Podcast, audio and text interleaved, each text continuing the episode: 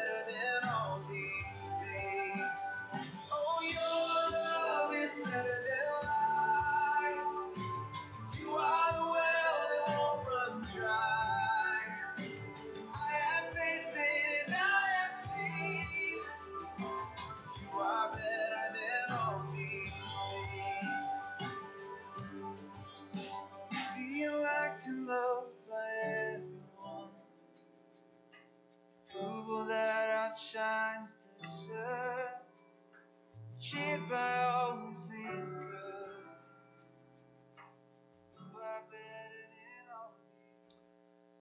So, with the new year and it being 2020, uh, we're kind of given an opportunity, a once in a lifetime. Actually, this is the only time we ever get to use the sermon illustration, so it's a little bit low hanging fruit, but I'm going to use it anyways.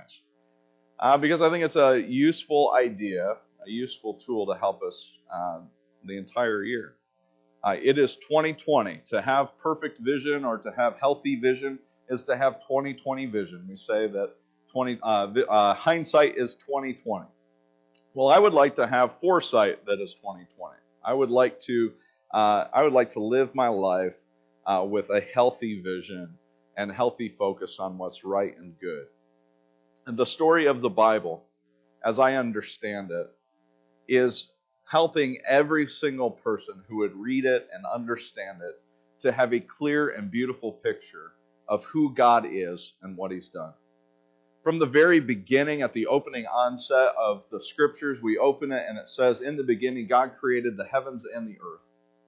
It's not multiple gods, but it's one God. From the very beginning, the onset of scripture, it has been to tell a story of a God who created the heavens and the earth and who has desired to seek and to save every last one of us from sin and death and to live with us and restore his creation. The story of the Bible is one about reaching out to the lost and the broken and the hurting world and help people see the grand vision of who God is. We've just spent a moment in Scripture hearing that we are called to be humble and even hearing of the humiliation of Christ on the cross. The story of the Bible is filled with perplexities. It is a kaleidoscope of God. That this mighty, majestic, incredible God who can create the heavens and the earth in a single moment would reduce himself to humility and death on the cross and being obedient, even to the point of death, that he might be exalted. That those who humble themselves would be exalted. Jesus foretells just exactly what he's going to do. And he tells each and every one of us that it's not through power on high that God rules, but it is through his humility, it is through his grace, it's through his love, it is through his mercy. And I'm excited to share with you every moment, every Sunday with you, the story of God's Word that tells us that God loves you, that God cares deeply for you, and that God went to the cross to seek and save and redeem and help you see just a little more clearly the goodness and the grace and the mercy and the power and the love of God our Father through our Lord Jesus Christ. I hope you will catch a glimpse of the goodness of God and His grace and His love for you. That in 2020, you would see God clearly, that you might walk faithfully with Him every day of your life. Every time you write a check, if you do that, I don't know how to do it anymore. I really don't. I screwed up the other day. Turns out you have to sign it. I know. But you write 2020 down. Let it be a reminder every time you write 2020, I want to see Christ clearly this year. And I have just a very simple but often very hard question that we all have to face. And that is Do I see God well? Do I see what His will is for my life? Do I see what he, direction He's leading me? Am I wanting to see Him?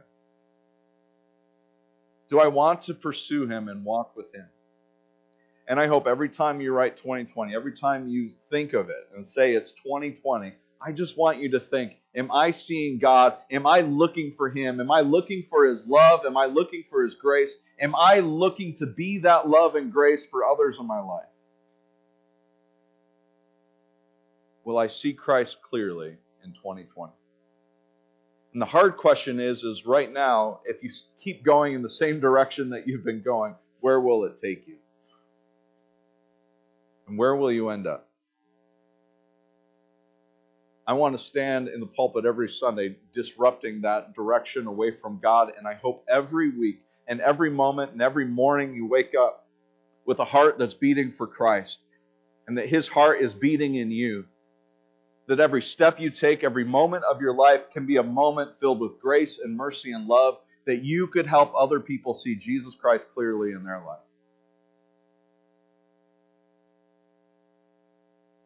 What do you think about 2020? What do you want to make it? That's part one. I want to pray now, okay? Let's pray. Heavenly Father, we don't want to go any further without you. And uh, we can do that, certainly you give us the choice whether or not we want to walk with you, whether or not we want to see you more clearly. And God, we, we come before you repentant, very sorry that so many times, so many times we would want to see so many other things than see you. And so, God, we, we pray that you would remove the cataracts and the disease of our eyes, that you would restore the sight of the, the blind. That we would see you, that we would walk with you, that we would be faithful with you, that we would pursue obedience in our walk. And God, we we don't want to go forward without you, and so we pray that 2020 as a congregation would be a year that we see you better and see your love and see your kindness and help us, God, to see it so that we can also reflect it in our lives and our walk. God, search our hearts and know our anxious thoughts and know the ways that are leading us away from you. God, lead us to the way of everlasting life. Lead us to the way of your kingdom. Lead us to the way of your Son, Jesus Christ. And God, there's so many things that we try to control. There's so many things that we try to manage and manage without you. Bring those things to our mind and our hearts. Bring those things forward to us. God, how we're trying to live our life without you. God, when we study your words this year, we pray for your help. That we would see your goodness pour out of the pages. That we would see your character that we would see your loving kindness and your grace and your mercy, that we would see your wrath and your anger towards sin,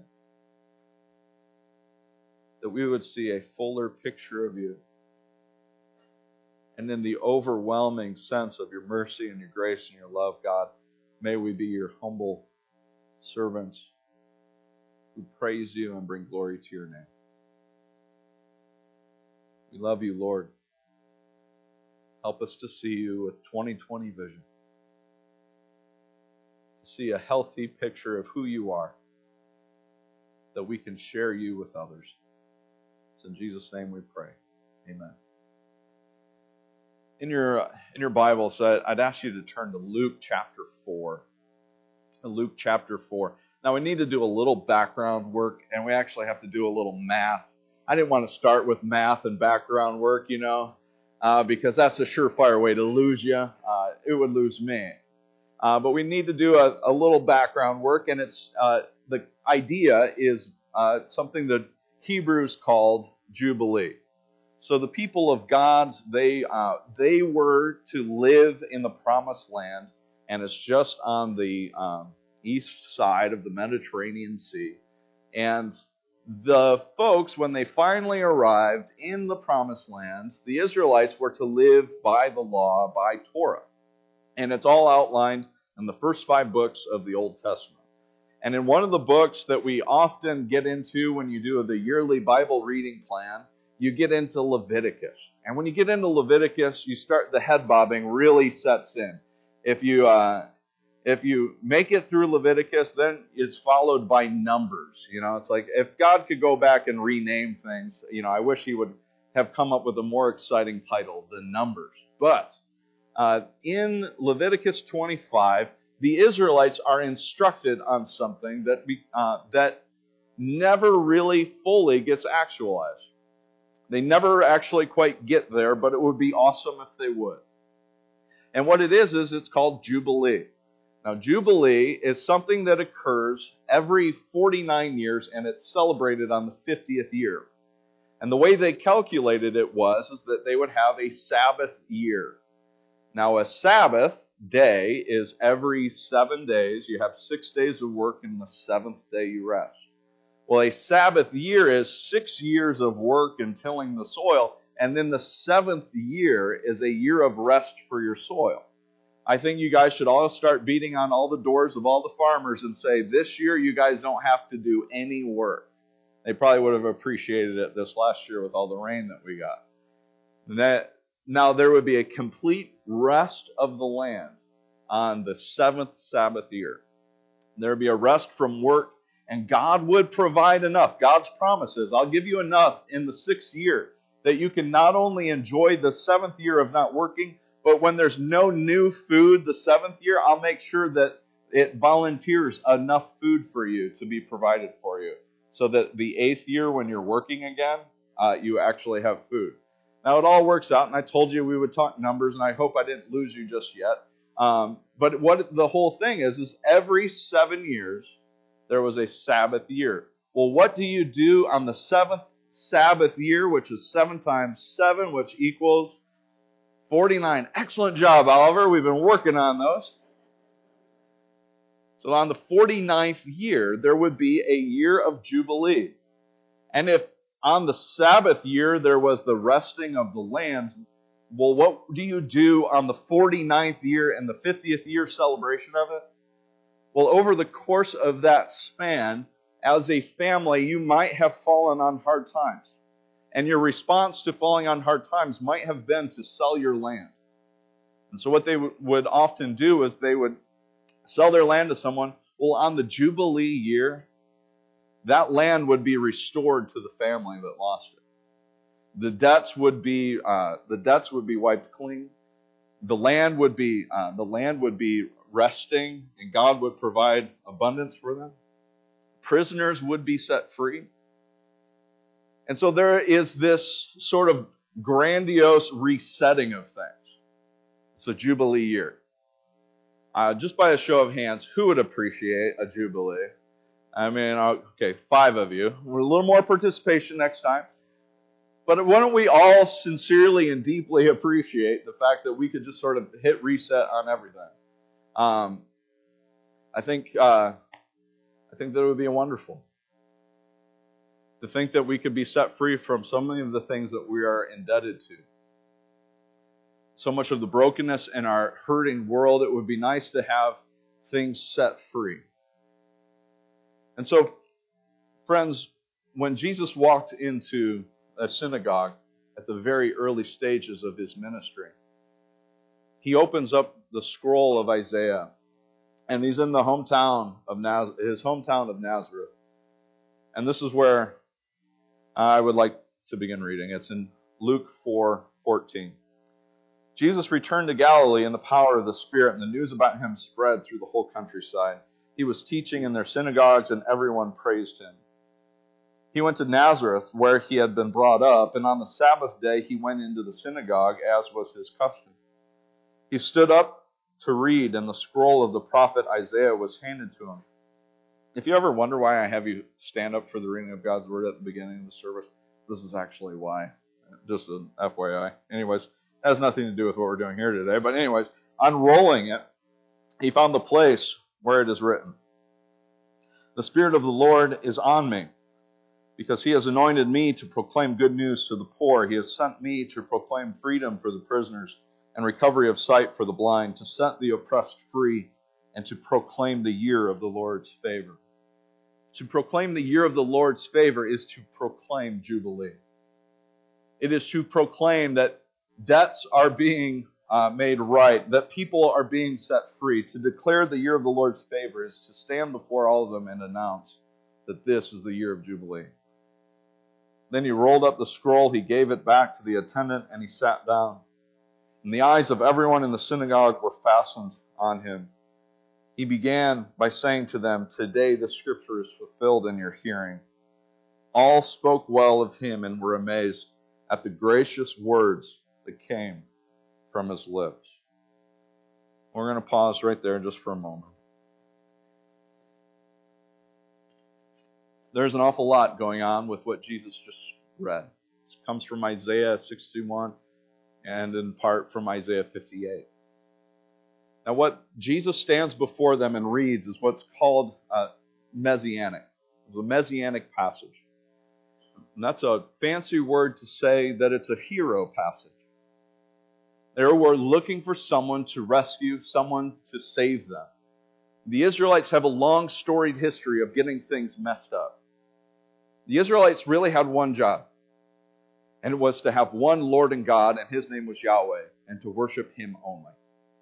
That's it. Like, go live in the land, love the Lord. That's all you have to do. And they don't do it.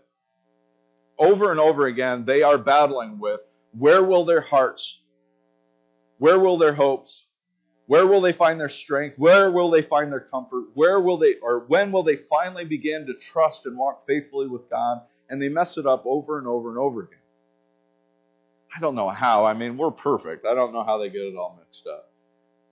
Right? We don't ever make mistakes. We don't ever get our priorities out of whack. We don't ever let other things take rule and reign over our lives. But the Israelites, they do. They do over and over again, and there would be uh, nations, surrounding nations, and God, He would protect the Israelites. He would say, "If you're loving me and everything's working out well, you know, like if you if you keep pursuing me, then I will protect you. No matter how mighty the nations surrounding you get, if you will love me and worship me, I will keep you safe. And he does. And he does over and over again, and he shows himself mightier than the mightiest of nations. Showing himself mightier than Egypt, he delivers the Israelites out of Egypt, and he brings them to the promised land. But their hearts will wander. And their hearts wander from God, and they begin pursuing whatever it is around them that would bring them comfort and satisfaction and they would begin turning their hearts away from God, and God would have to send the Assyrians, and God would have to send the Babylonians, and God would eventually send the Romans. And each time the surrounding nation would alter and threaten their way of life. And they would always reach out. Eventually, they would realize hey, this is really bad. Maybe we should turn back to God. I know, of all the ideas, right? and they would get the clue. And they would start breaking down all the idols that they began to worship and all the things that have been ter- deterring their heart from loving and pursuing Him. And God hears their cries. And they would cry out to God, Deliver us. Deliver us. Yahweh, hear our cry and deliver us. Lead us back to you. Save us. Redeem us. Bring us back. And God would always hear their cry.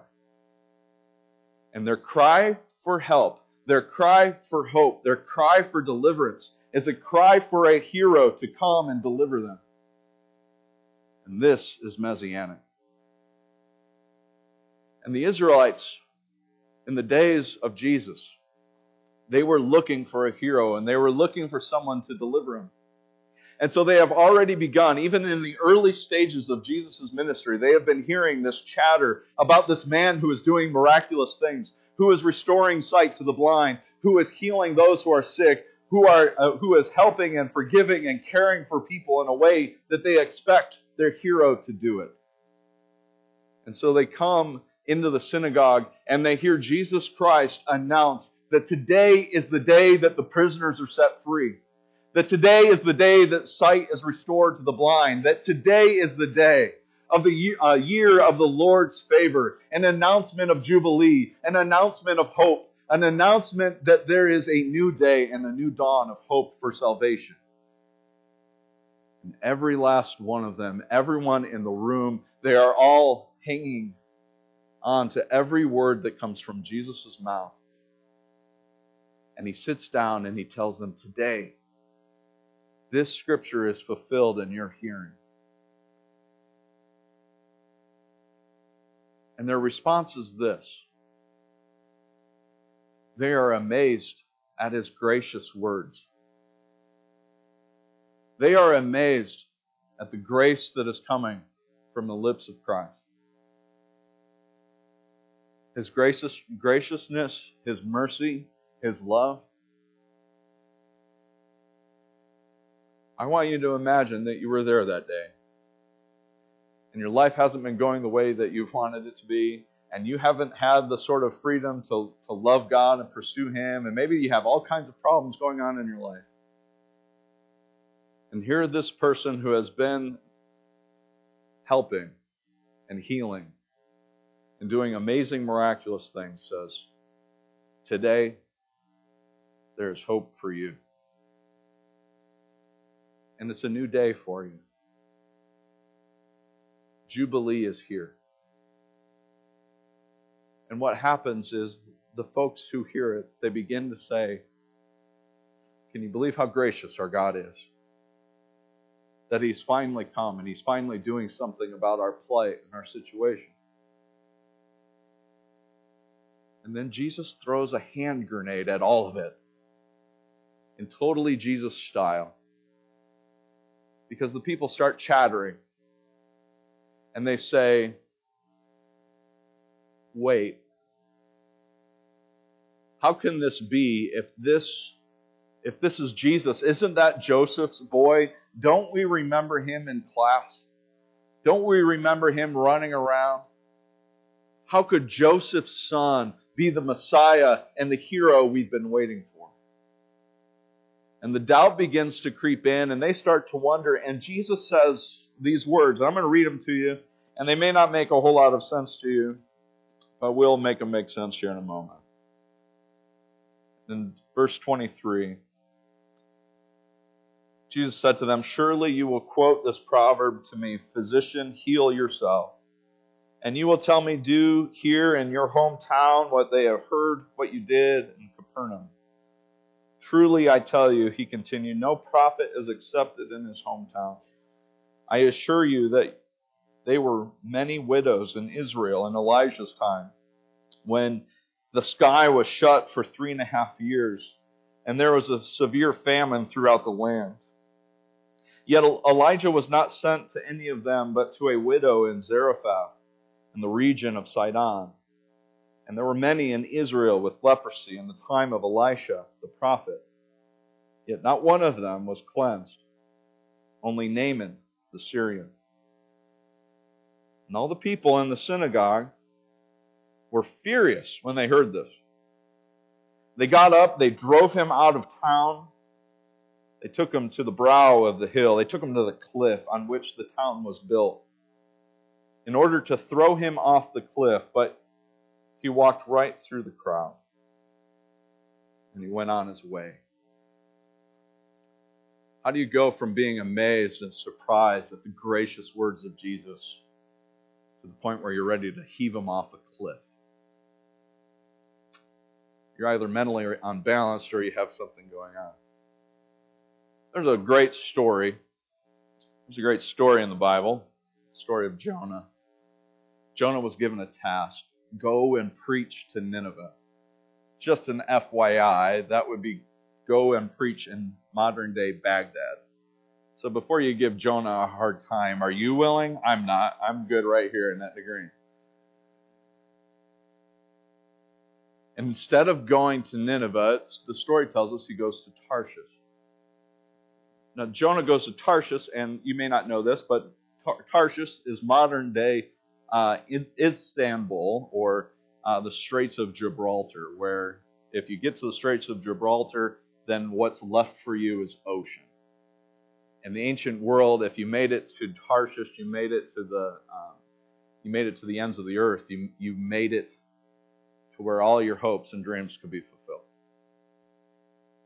And Jonah's on the run. And we always say Jonah's on the run from God. But why does Jonah run? And thankfully, the story tells us. You know how it goes, I suppose, that Jonah is running from God and he gets thrown from the boat, and then the large fish catches him, and then he vomits him onto the ground. I mean, it'd be really a fun story to really, you know, give more than, uh, you know, give a little more graphic depiction of what it looks like to be hurled. But um, was an unexpected turn. I don't know why we went there. But he goes back and he preaches to Nineveh. And he's the most reluctant minister to ever go into any city or town to go and preach what he's been told to do. But he goes and he preaches and he says, Repent, or you will be destroyed. And he shares the message. And what do the Ninevites do? But they repent. And they avoid destruction. And you would think that the preacher would be happy that there was success, that people actually listened to his sermon that day. Instead, he cries out to God. He cries out to God and he says, See, I knew that this would happen. And that you would be compassionate. And that you would be merciful and people would be saved. When Jesus stands in the synagogue in Nazareth and he announces that there's hope and salvation and there is new life for those who would turn to God. He follows it with this funny phrase and talking about Elisha and Elijah and where they go and where they minister. And what they do is, is they go to people, not the Israelites, they go to the world. They go to Gentiles. They go to people like you and me who don't have a, who don't know about God and he shares mercy and grace with them. And they respond to it. And what the Israelites are upset about, and why they drag Jesus out of town, and why they're ready to heave him off a cliff, is because they are surprised by his grace, not for them, but surprised by his grace for everyone who are far away from God. They want it only for themselves, and they don't want it for a watching and hurting world and wondering, where, when do we get hope?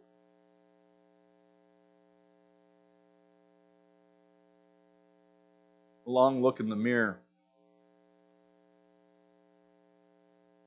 would reveal a Jonah like heart of myself. And the Nazareth mob, all the same. In all of this, I would hope that in the walk of my life and in the walk of your life, you would learn and discover the goodness of God's grace. And you would know that Jesus came to bring it for you and to give you hope and salvation and new life. The Jubilee is for you.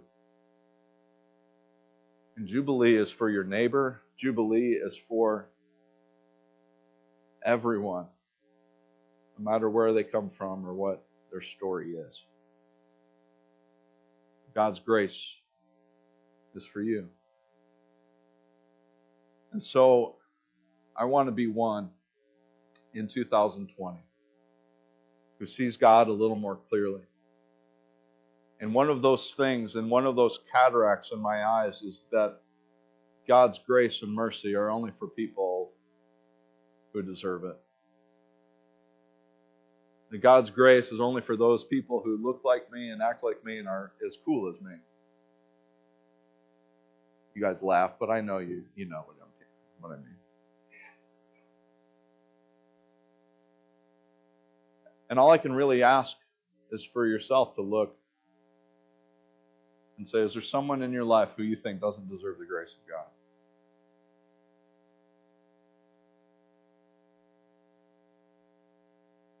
And it's a hard reality.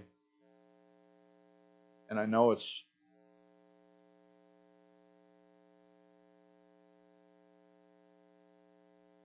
we don't always like how we look. We don't always know what direction we're going. But the story reminds us that Jesus has the power to power through the mob and keep going and keep ministering and keep loving people. Despite our not getting it, God still is patient. And He's patient with each and every one of us. And He wants us to see Him clearly that we would walk with Him today.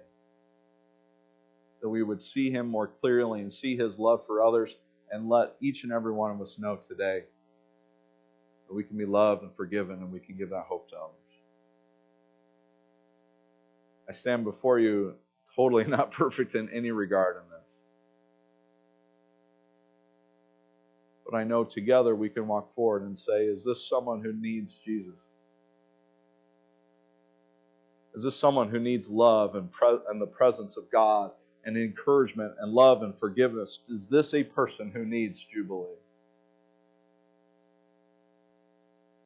There's this exciting moment at the beginning of the church. It's the day of Pentecost.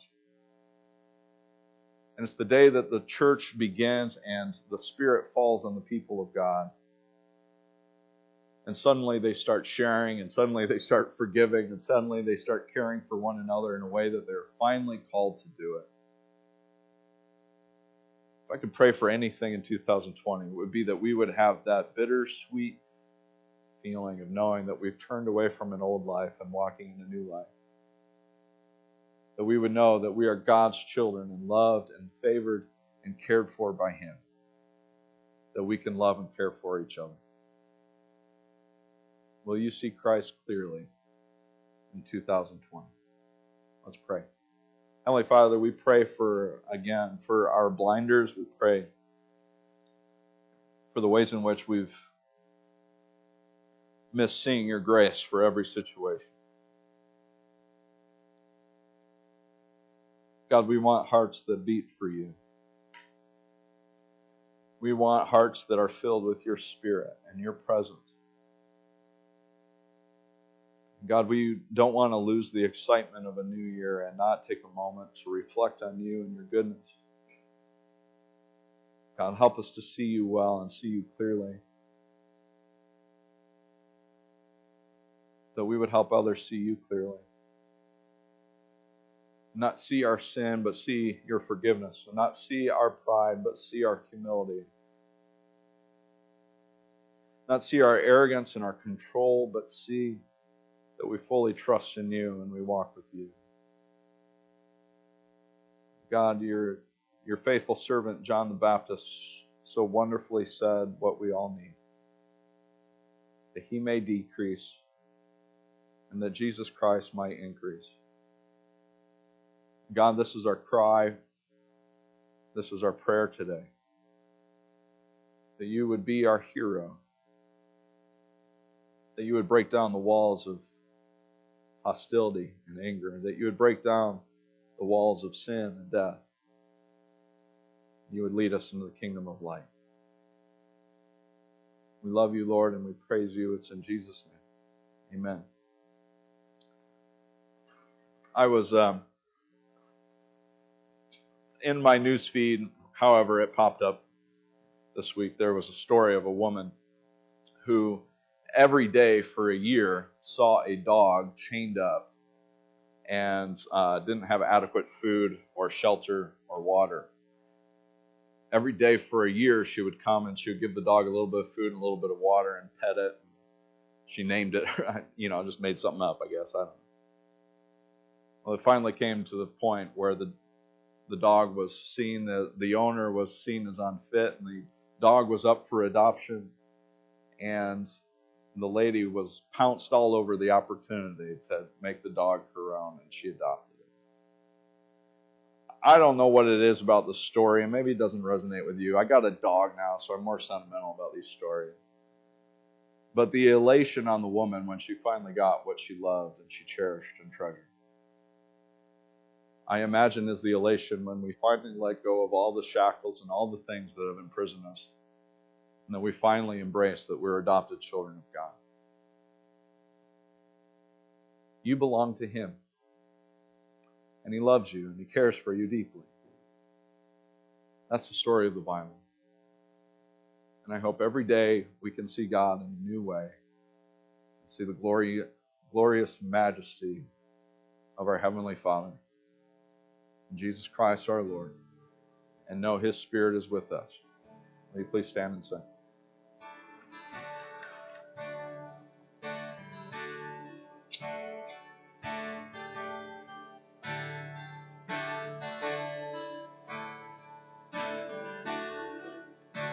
I have decided to follow Jesus, no turning back.